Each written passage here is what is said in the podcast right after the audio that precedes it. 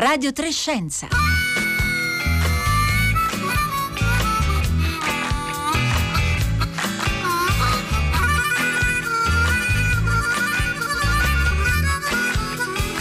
Buongiorno, buongiorno a tutti da Roberta Fulci, bentornati a Radio Tre Scienza. Radio Tre Scienza che oggi vi porta al cinema, perché è appena uscito nelle sale italiane qualche giorno fa un film, si intitola Genesis due punto zero, un film svizzero, un, un documentario, e vale un po' come due film, perché è un intreccio tra due mondi, due mondi molto diversi.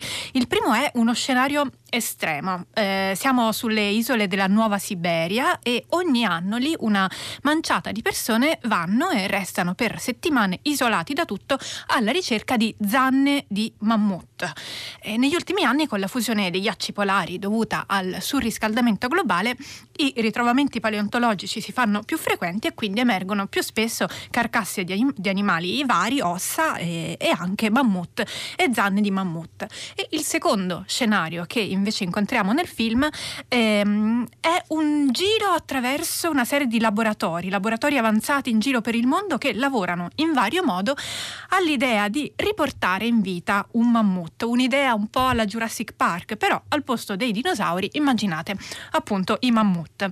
Ne ha parlato da questi microfoni giovedì ventiquattro, proprio il giorno in cui il film ha debuttato in Italia, già ne ha parlato Edoardo Camurri a Pagina Tre, e oggi anche noi prendiamo spunto da questo film per capire se quest'idea dei mammut che, che ritornano è un'idea così eh, futuristica, futuribile, immaginaria, o se non è fantascientifica come sembra e, ed è un'ipotesi poi non così lontana. Se il mammut è, è o non è un buon candidato per essere un primo ritorno sulla terra di un animale estinto. Lo faremo come sempre anche col vostro aiuto. Vi piacerebbe un domani leggere sul giornale che sulla terra c'è di nuovo un mammut? Se poteste riportare in vita una specie estinta, una sola, quale scegliereste? Allora aspettiamo come sempre i vostri messaggi via sms e via WhatsApp al tre tre cinque cinque sei tre quattro due nove sei. The hunters search for tusks, each one of them desperately hopes to find the white gold. Кровоточащий мамонт. World-famous molecular engineer and geneticist George Church. He wants to bring a woolly mammoth back to life. Out of a petri dish. Hopefully, namas.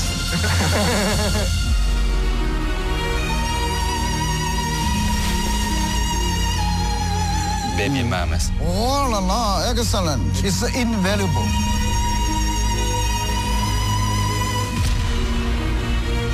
God's word is still imperfect, but if we work together, we can make God perfect.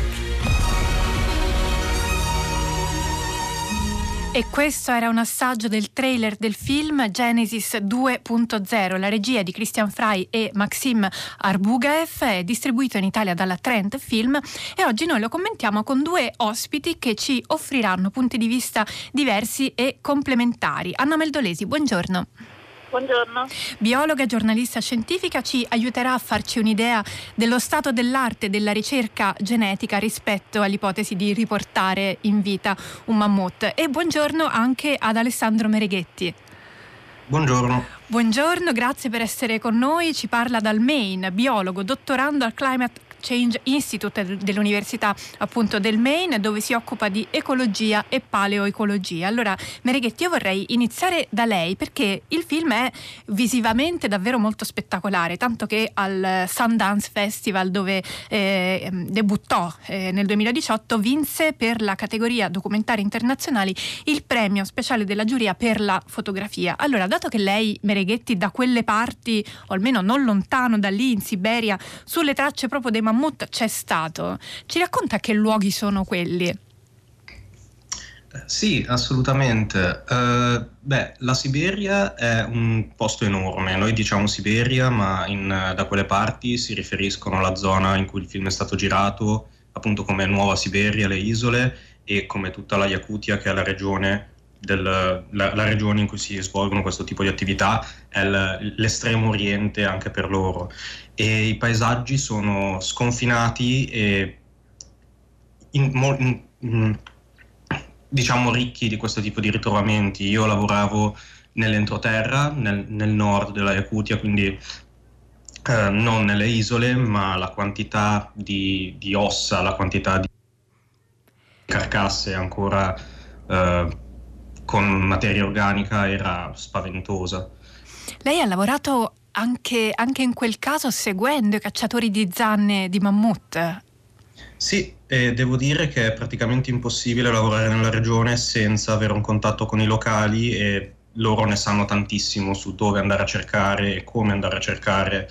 Eh, il mio interesse ovviamente era principalmente scientifico e di eh, ritrovamento di reperti che permettessero di capire meglio l'ecosistema ai tempi dei mammut, e la regione è molto difficile, eh, non esistono strade, non, è molto difficile muoversi d'estate perché tutto si regge sul permafrost, che è il suolo congelato eh, in profondità, e quando il permafrost si scioglie, e negli ultimi anni si sta sciogliendo a una, un tasso incredibile, è impossibile viaggiare via terra, quindi l'unico modo di viaggiare è in elicottero o via fiume, e per avere accesso a rifornimenti, porti e imbarcazioni bisogna passare per i locali, e i locali sono anche le persone che d'estate vanno a cercare le zanne.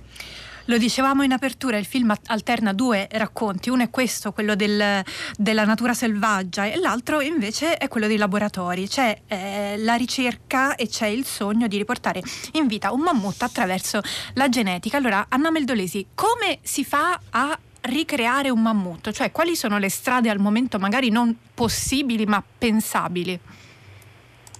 Ma eh, le strade sono principalmente due, eh, sono tutte e due molto in salita. Eh, c'è quella perseguita eh, in Russia, diciamo, da uno dei, progra- dei protagonisti del film, eh, che è questo Gregory, che è il direttore del Museo dei Mammut, eh, che diciamo eh, è andato a caccia a lungo di campioni eh, di mammut con cellule vive, Eh, nella speranza di riuscire eh, a, a clonare eh, un nucleo, diciamo, eh, cellulare eh, di una cellula di mammut. Cellule vive? Eh, Anna Meldolesi, che si intende per cellule vive? Cioè, ci sono questi, queste carcasse che nel, in qualche caso fortunato sono molto ben conservate, ma cellula viva in un animale che sta lì da migliaia di anni, che cosa significa? Ma infatti ehm, io sinceramente dubito che le abbiano trovate, dubito che sia possibile trovarle. Eh, questo è un ritrovamento che è più clamoroso, che è arrivato nel duemilatredici, quello che viene anche mostrato nel film, in queste immagini davvero eh, molto impressionanti, perché la conservazione di tessuti molli è davvero sorprendente, e poi a un certo punto eh, maneggiandolo fuoriesce del liquido oscuro che insomma eh, viene detto essere sangue, poi si lo sa, insomma. Eh, per cui stiamo facendo conservazioni di tessuti freschi, ma eh, pubblicazioni scientifiche eh, non se ne sono viste, eh, e l'idea che del D N A possa eh, sopravvivere, intatto, una cellula possa eh, restare viva per diecimila anni, ventimila anni, addirittura quarantamila anni, davvero insomma sarebbe una cosa straordinariamente sorprendente, per cui eh, è molto difficile che ci possa riuscire. Tra l'altro eh, con la morte di Gregory, no? Sì. Eh, a maggio di quest'anno il direttore del Museo del Mammut di, della Yakutia è, è, è morto in effetti a quarantasette anni, quindi probabilmente lì la ricerca insomma ha subito un po' una battuta di arresto da quelle parti. Beh sì, viene meno diciamo quello che era il principale sognatore insomma di questo ambito di ricerca, colui che più di ogni altro viveva e che peraltro nel uh, sogno di arrivare a suonare appunto il mammut aveva vissuto alleanze scientifiche in altri paesi molto, molto controversi. Anna Meldolesi, la, la sentiamo eh, la sentiamo davvero molto, molto male, non capiamo bene le sue parole, quindi proviamo a richiamarla se ci aspetta solo un istante. Nel frattempo io torno ad Alessandro Mereghetti, dato che anche il suo di lavoro ha un po' lo scopo di riesumare qualcosa, se non il, il mammut in carne ed ossa, il suo habitat, e quindi anche per esempio le piante che, eh, che vivevano lì nel territorio dove i mammut eh, esistevano migliaia di anni fa. Allora, perché, a che serve riportare alla luce, capire e ricostruire l'habitat che era l'habitat dei mammut? Allora, eh, beh, innanzitutto c'è la curiosità. ovvero queste, questi animali esistevano insieme all'uomo fino a beh, mh, l'ultimo, l'ultimo loca- luogo in cui il mammut si è estinto sono le isole, le isole di Wrangel, e a quanto pare si è estinto non più di seimila anni fa, quindi un periodo in cui le piramidi per esempio erano già presenti in Egitto, per capirci. E la domanda che affascina la scienza da, da, da appena queste cose si sono venute a sapere, ma anche da prima, è ok, c'era questo animale affascinante, perché si è estinto? È stato un cambiamento nel, nell'ecologia dei luoghi in cui viveva? È stato l'effetto della caccia dell'uomo? Uh, come interagiva col territorio? Perché noi siamo abituati a pensare a un elefante nella savana, ma fino a appunto diecimila anni fa, quindicimila anni fa, c'erano elefanti su tutti i continenti tranne l'Antartide. Quindi da un certo punto di vista è cercare di capire come questi animali interagivano col territorio, cosa gli permetteva di sopravvivere e che effetto aveva il loro agire. Dall'altro c'è anche una, una questione un po' più, diciamo, moderna, eh, che si collega abbastanza bene con questa questione della clonazione, cioè eh, una delle idee dietro al fatto che i mammut, i mammut e tutti gli altri animali che vivevano con lui, perché c'erano rinoceronti lanosi, c'erano bisonti della steppa, c'erano cavalli, sottospecie di cavalli che vivevano insieme a loro, un po' come un Serengeti del nord. Tutti questi animali sono spariti. Uh, un'ipotesi è che il fatto, l'ecosistema in cui vivevano fosse diverso dalla tundra che oggi conosciamo, e che il fatto che questo ecosistema fosse diverso, in teoria più produttivo, capace di sostenere queste popolazioni di animali, era dovuto alla presenza stessa degli animali che, mh, riciclando i nutrienti con un tasso più, mh, più elevato, eh, abbattendo alberi nel caso questi crescessero, modificavano la vegetazione, appunto creando questa specie di paradiso del nord che appunto con la, con la loro estinzione, dovuta a cause da definirsi, è venuto a mancare. Ci sono degli scienziati che stanno lavorando eh, ancora oggi al, al cercare di riportare questo ecosistema, perché? Perché in teoria questo tipo di ecosistema permette di prevenire la, mh, lo scioglimento del permafrost al tasso che vediamo oggi, con tutte le conseguenze che ha per il cambiamento climatico. Quindi si tratterebbe di eh, ri, ripristinare una sorta di circolo virtuoso che eh, è stato interrotto per motivi che, che sono ancora forse da, da capire eh, appieno, e lei, Mereghetti, sta, eh, sta collaborando proprio a questa, questo tipo di indagine. Nel frattempo ci ha raggiunto di nuovo Anna Meldolesi al telefono, ci sente? Io vi sento, voi mi sentite? Sì, la sentiamo un po' meglio di prima. Allora, ci stava raccontando di questa prima strada della clonazione eh, del mammut, ma ce ne sono altre, per esempio quella di George Church, eh, che è anche un, eh, uno dei, dei personaggi che appaiono nel film Genesis due punto zero, e, e lì non, non ci sarebbe bisogno di partire da una cellula vivente per ricostruire il mammut. Esatto, beh, intanto diciamo che qui eh, parliamo di un genetista che è davvero tra i più talentuosi eh, di tutto il panor- panorama globale, quindi mh, diciamo siamo eh, ne- ne- nella grande scienza. Eh, l'obiettivo però comunque è sempre molto molto difficile. Certo, eh, si può dire che eh, non miri a resuscitare eh, il mammut, ma a resuscitare i geni di mammut, che è già una cosa più fattibile, eh, perché praticamente Um, andando a uh, decodificare, a sequenziare il D N A di mammut, uh, si vedono le differenze rispetto al D N A della specie più vicina, che è quella dell'elefante asiatico, dopodiché si pensa di reintrodurre le mutazioni tipiche del mammut nel D N A dell'elefante asiatico. Quindi con questa tecnica, che è CRISPR, di editing genomico, Eh, si otterrebbe un D N A di patto ibrido eh, e eh, la creatura che potrebbe nascere eh, un giorno da questo sforzo sarebbe in realtà un ibrido di mammut e di elefante asiatico, un mammofante viene chiamato. Eh, Church è già riuscito a introdurre una cinquantina di queste eh, mutazioni tipiche del mammut nel D N A di elefante. Lo scoglio vero eh, è passare a... Eh, diciamo eh, produrre embrioni che possano essere sviluppati, perché lui non vuole utilizzare come una maternità surrogata un'elefantessa per portare a termine eh, eventualmente queste gravidanze, perché non vuole mettere a rischio, diciamo, un animale che comunque è protetto, eh, perché susciterebbe sicuramente molte polemiche, eh, e quindi addirittura eh, la sua idea è quella di arrivare a costruire un utero artificiale in cui portare a termine, diciamo, lo sviluppo embrionale. È davvero una cosa mai tentata.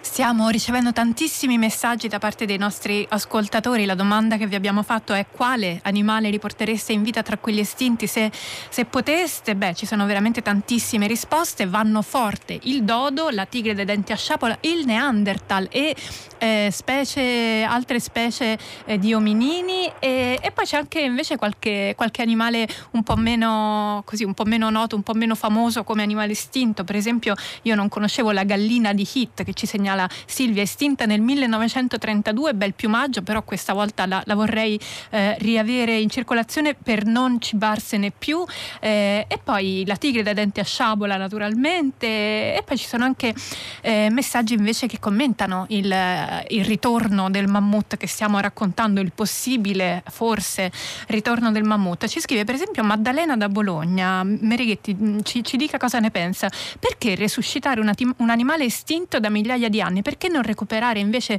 specie in estinzione o estinte da poco per colpa nostra? Che cosa risponderebbe a Maddalena? Eh, questa è una domanda da un milione di dollari eh, e letteralmente credo che il punto principale siano i soldi. Io sono, questa è un'opinione personale, sono abbastanza d'accordo del fatto che se ci sono risorse limitate per occuparsi di conservazione, in questo, in questo caso andrebbero investite in animali, in specie che hanno una maggiore chance di rimanere sulla terra con popolazioni funzionali.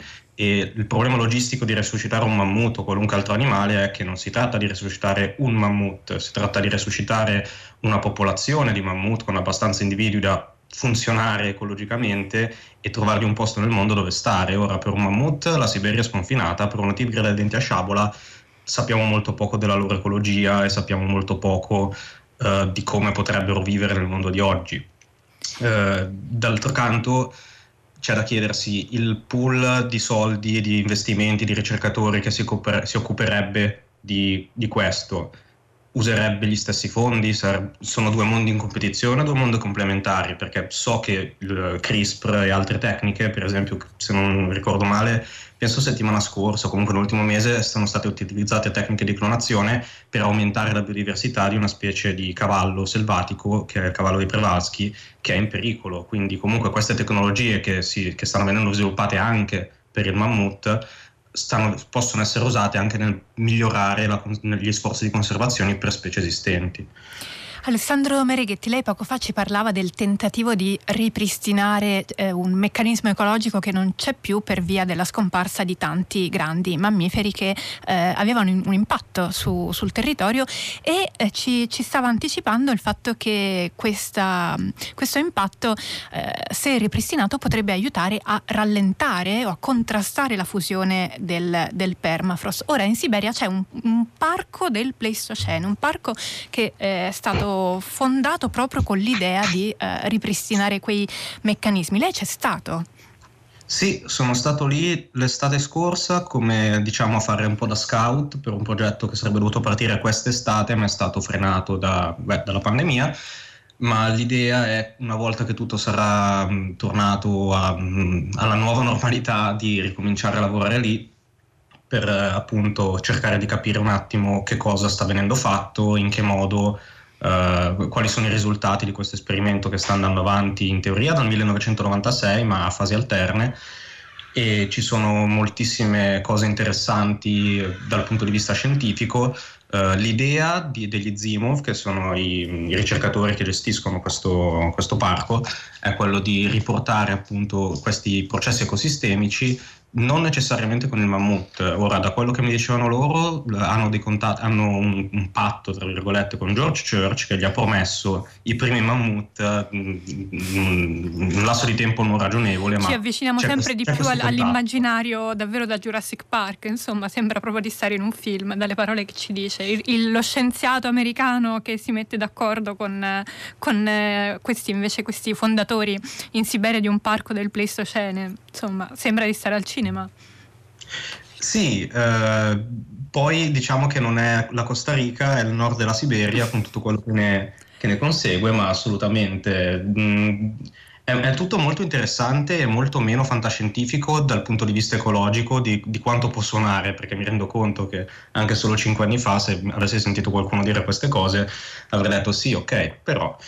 Ma devo dire che adesso, dopo essere stato là e vedendo l'impegno, che non è soltanto, tra virgolette, scenografico, cioè veramente gente che ci rischia la vita perché sono territori difficili, organizzano spedizioni per trovare questi erbivori, alcuni di loro, come il bue muschiato per esempio, sono ancora vivi, e, ma in posti molto remoti, e loro organizzano spedizioni per portarli nel, nel parco. E, quindi in teoria, nell'attesa, che, che nell'attesa dei mammut già si sta eh, concretamente spostando, eh, si stanno spostando degli animali per far sì che si ripristini questo, eh, questo habitat perduto.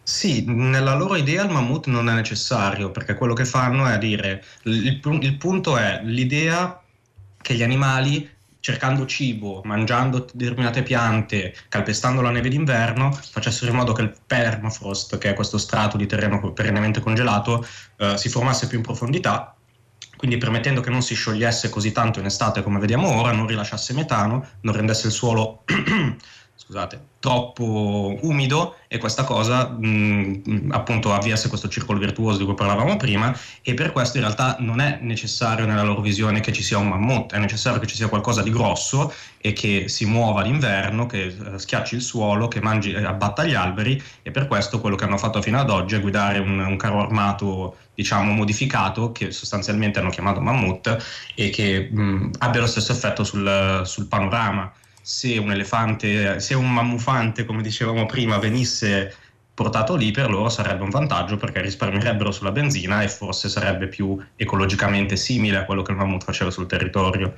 Ma per quello che, si, per quello che pensano loro, la loro idea è che una, una biomassa abbastanza alta di erbivori avrebbe lo stesso effetto funzionale di mammut, rinoceronti lanosi e via dicendo. Anna Meldolesi, torniamo al film da cui siamo partiti, non Jurassic Park ma Genesis due punto zero, questo film che racconta dei cacciatori di zanne di mammut e in parallelo dei tanti laboratori in giro per il mondo che stanno accarezzando l'idea di, di riportare in vita animali estinti come per esempio il mammut. Nel film vediamo anche non solo il laboratorio di George Church, ma anche laboratori in Corea e in Cina entrano in questa corsa al, al ritorno del, del mammut, ed emerge anche un po' una certa competizione. Che ruolo hanno adesso Cina e Corea rispetto alla possibilità di clonare un animale estinto? Eh, beh, vediamo il gruppo russo andare nella, eh, in una, anzi nella company, una company eh, diretta da Woo-suk Hwang. Eh, diciamo, i più attenti forse si ricorderanno questo nome perché nei primi anni duemila eh, è stato un po' il simbolo delle tigri asiatiche del biotech. Eh, all'improvviso questo coreano era finito, diciamo, sulle prime copertine delle riviste scientifiche, anche dei media generalisti, perché è stato il primo a sostenere di aver clonato eh, un embrione umano, no? Eh, poi è eh, anche il primo ad aver sviluppato delle linee cellulari staminali o umane appunto clonate. Poi però un'inchiesta di Nature ha scoperchiato un vaso di Pandora di violazioni etiche e anche di dati eh, manomessi, per cui di, di, di fatto si tratta di una stella caduta, questa di Wang Woo-suk, eh, che però sicuramente eh, nel suo mestiere di partenza, quello del veterinario, aveva delle abilità, insomma, che sta continuando a utilizzare per clonare cani sostanzialmente. Si tratta di un business per eh, padroni di cani ricchi, eh, mh, per esempio credo che negli Stati Uniti si sia fatta clonare il cane Barbara Streisand. E nel film si vede questa, proprio questa azienda in cui si va tipo un'agenzia e si, e si chiede, si, si ottiene il modo di, eh, di clonare il proprio, il proprio animale. E, e oltre alla Corea vediamo anche un laboratorio cinese nel film. Sì, quello è un famoso centro di sequenziamento eh, di Pechino eh, che ehm, diciamo ha, ha, ha assolutamente ottenuto risultati di tutto rispetto, credo sia stato il primo sequenziare il riso, per esempio, tanti anni fa. Il primo eh, sequenziare c- c- non, non l'abbiamo il sentito, il riso. Sì, sì. Eh, si tratta di un quindi, centro che fa genomica ad altissimo livello, che collabora con altri centri internazionali. La, la stiamo, l'abbiamo, l'abbiamo persa di nuovo. Anna Meldolesi, eh, provi a riprendere da dove... Eh, Anna Meldolesi, ci sente? Sì, eccoci. Sì, adesso la, ora la sentiamo, prego. Ok, dicevo che col, eh, questo centro di sequenziamento di Pechino collabora con una rete di altri centri internazionali eh, a questo progetto globale di sequenziamento di tutte le specie viventi. Però un conto è sequenziare le specie viventi, appunto un conto è clonare, diciamo, non, non, non credo insomma che... Eh, si possa aspettare questo dalla Cina, anche se va detto che la Cina ormai è una potenza del biotech che insidia eh, gli Stati Uniti. Magari le grandi scoperte vengono fatte più spesso in Occidente, come CRISPR o anche le cellule C A R T eccetera, però poi la Cina è velocissima, diciamo, a svilupparle, perché è capace di grandi sprint scientifici e anche un quadro regolatorio più leggero, insomma, per cui ehm, davvero si fanno cose ottime in Cina dal punto di vista biotech, anche qualche cosa di pessimo, come appunto è avvenuto con CRISPR, con le prime due gemelline editate di cui abbiamo parlato altre volte in trasmissione. Sì, ne abbiamo parlato da questi microfoni, tutti, tutte le questioni etiche che sono emerse poi dopo, quando, quando si è capito che l'operazione non era stata insomma ehm, svolta con, tutte le, con tutti i, i permessi anche da parte della, eh, della famiglia. I sistemi evolvono verso nuovi equilibri, non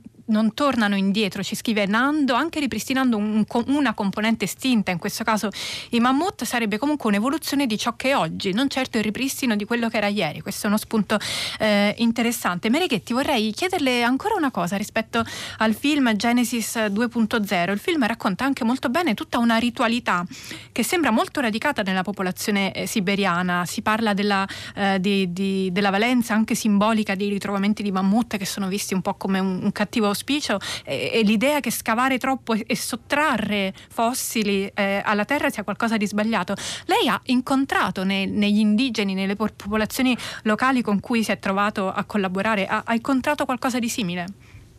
Assolutamente sì, eh, questo ovviamente dipende da persona a persona, da gruppo a gruppo. Eh, mi è capitato per esempio di entrare, le, le persone con cui lavoravo usavano degli idranti per scavare delle grotte nel permafrost, mh, rendendo tutto molto più veloce ma anche abbastanza pericoloso, perché non erano esattamente stabili. E, mh, una volta entrati nella grotta, usciti, se si porta fuori qualcosa con l'intento di guadagnarci, per esempio in questo caso zanne di elefanti, di mammut o corna di rinoceronte lanoso, perché anche quello è una grossa fetta del mercato per cui queste persone agiscono sul territorio, eh, la loro, il loro rituale è fare una ghirlanda con una, un'erba particolare che cresce in quel territorio, appenderla a un albero e bruciare un incenso, o ci sono questi, questi interessanti, questi larici che crescono nella zona, che alcuni di loro sono chiamati, adesso non, non saprei tradurlo in due lingue diverse, ma sono diciamo alberi sciamanici, per cui bisogna lasciare un, un, un proprio cimelio, un qualcosa di proprio legato ai rami per avere protezione dagli spiriti e non incappare appunto nella, nel, nella maledizione che si pensa sia legata a, a ritrovare non solo ossa di mammut, ma diciamo a portare via dalla terra quello che è della terra. Grazie ad Alessandro Mereghetti, biologo, dottorando al Climate Change Institute dell'Università del Maine, che ci ha un po' portato con sé in Siberia. Grazie ad Anna Meldolesi, biologa, anche lei giornalista scientifica, autrice tra gli altri, eh, tra gli altri libri per Bollati Boringhieri di E l'uomo creò l'uomo, che ha a che fare con molti dei temi che abbiamo eh, toccato oggi. Io vi segnalo che il film Genesis due punto zero di cui abbiamo parlato attualmente è al cinema a Padova, Milano e Torino, e però da questo fine settimana si aggiungeranno tanti altri schermi, Bologna, Mantova, eh, Bolzano e, e anche altre città, quindi se volete vederlo tenete d'occhio la eh, programmazione della, della vostra eh, città. Siamo arrivati alla fine della puntata di oggi di Radio Tre Scienza. Insieme a me vi salutano in regia Daria Corrias, alla console Giovanna Insardi, Francesca Boninconti in redazione, Marco Motta e Rossella Panarese alla cura di Radio Tre Scienza. Andate sulla mh, pagina di oggi eh, di Radio Tre Scienza per trovare tutto il materiale da cui siamo partiti, articoli per approfondire i temi di cui abbiamo parlato. Adesso c'è il concerto del mattino da Roberta Fulci. Buona giornata a tutti.